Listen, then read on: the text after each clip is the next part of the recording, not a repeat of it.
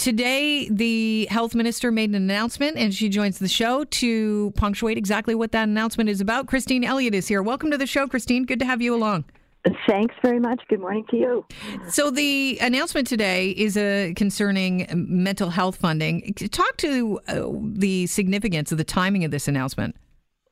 Well, this is um, the start of Mental Health Week and Children's Mental Health Week, and so it seemed appropriate to uh, make this announcement that the province is investing $174 million into um, uh, services and programs for people with mental health and addiction challenges. As well, this is going to be annual funding. It's not just a, a one time funding because we know that there are many areas that need assistance. And so you're looking ahead to the long term. Absolutely. Uh, we are looking, as, as we've indicated, the uh, government has committed $3.8 billion for mental health and addiction services over 10 years. Uh, this is the, uh, the start of that funding, but um, there are some areas where we need to build up our uh, data collection and information management systems. And so we're taking a, a reasoned approach in dealing with the things that are most urgent as we um, build up the resources to do more. Give us an idea of what this uh, mental health funding will look like. Well, it's going to go across a, a number of areas. There will be some for um, supportive uh, housing and for services for uh, people um, that are homeless to receive assistance. Some of it will go into uh, secondary schools to hire more mental health service workers because we know that often uh, young people uh, start exhibiting these concerns in um, high school, but by the time it gets to college or university, it becomes much more significant, and that's where we're unfortunately seeing. Um, student suicides and so on. So we want to make sure that people can get the services they need as early as possible before it, it, it becomes a, a, a, complete health crisis for Will them. this be permanent uh, personnel at schools, or are we going to look at, at uh, uh, personnel that would be um, focusing on mental health of kids, uh, rotating through different schools? Uh, it, to the extent possible, of course, you want to have the same person there because then that's how, what builds trust with the students. That's what we're. Um, so there's no plan to be moving people around. There's also going to be a new mobile crisis team. Tell me about the, yes. that team. And that is a, a process where uh, police officers work with mental health personnel, nurses, or um, trained mental health workers, so that when there's a call uh, that involves someone or appears to involve someone with a mental health um, issue, that the uh, the the nurse and the police officer go together. The nurse can help the uh, police officer de-escalate the situation so that um, people don't get hurt, either the person themselves or staff and then they can uh, take the person to uh, a place of treatment and get them the resources that they actually need. So um, this has been very uh, successful in communities that have already um, brought these units together, and we we want to expand them because they have been um, very um, very successful. And you want to avoid another incident like Sammy Yatim. Exactly, exactly. That's the, the, the situation I just had in my mind. That I was thinking of. Mm-hmm. Um, I, if there had been a trained mental health worker there, um, the outcome might have been different. You also want faster access to addictions treatment for all Ontarians. What would that look like? Well, there's more uh, a need for more beds. We need to um, make sure there's more inpatient mental health beds and uh, addiction beds because we know that if someone makes a decision in a consumption and treatment service site that they want to get into rehab, that is something that you need to act on quickly. And we know we don't have enough um, beds and services there, so we need to um, build those up so that workers, when they're looking for a bed for somebody that's expressed that wish to get into rehab, that they can find it quickly. Because typically, uh, the clients that come into these sites um, are um, homeless or not well housed, uh, don't have cell phones, and so you have to hope that they will come back again um, seeking rehab.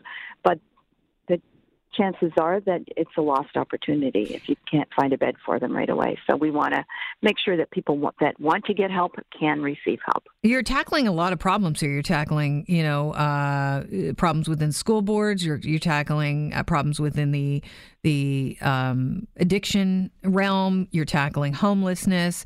You're uh, tackling uh, retraining or at least uh, police tactics. Uh, is 174 million enough? Yes, I think it's a it's a very good start. There's more to do, of course, but the important part um, to note is that uh, mental health and addictions isn't a challenge that is relevant only to the Ministry of Health. You have to take a multi ministerial approach to it, or it won't be successful. And so I have been working uh, very well with my colleagues, and they are uh, very um, interested in helping form the solutions as well. So you mentioned that this will be an overall investment of 174 million dollars. It's nearly 30 million for ch- child and youth mental health services and programs across Ontario, as well as more than 27 million to fund mental health supports in Ontario's education system. It's all within your press release. It's long-term funding and it's annual funding. When will we see everything start rolling? Is this immediate? Sorry, Christine, you've just cut out and you're still cut out. Let's, uh, I don't know if you're in transit right now. We'll give you an opportunity to respond.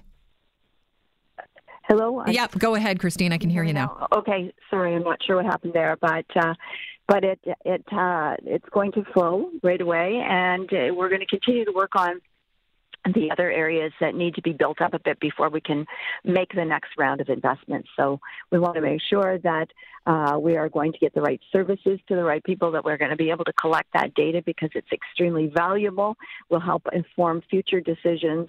And um, right now, up until now, a lot of the um, service provision has been a bit more ad hoc. We want to do it in a thoughtful, comprehensive way. What are you hearing from places like CAMH? They are very anxious to work with us. They are great partners. They do uh, a great service for not just Toronto area, but um, across the province.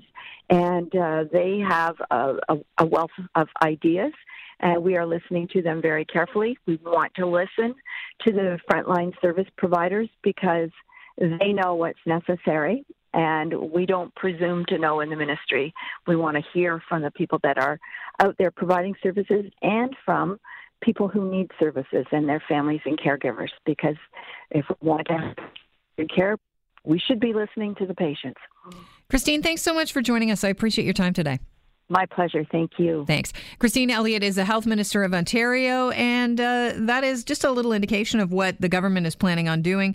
Uh, today, announcing that Ontario is adding more mental health and addiction services in communities across the province. Um, the, uh, one of the interesting components of this uh, announcement was the enhanced opioids and addiction services.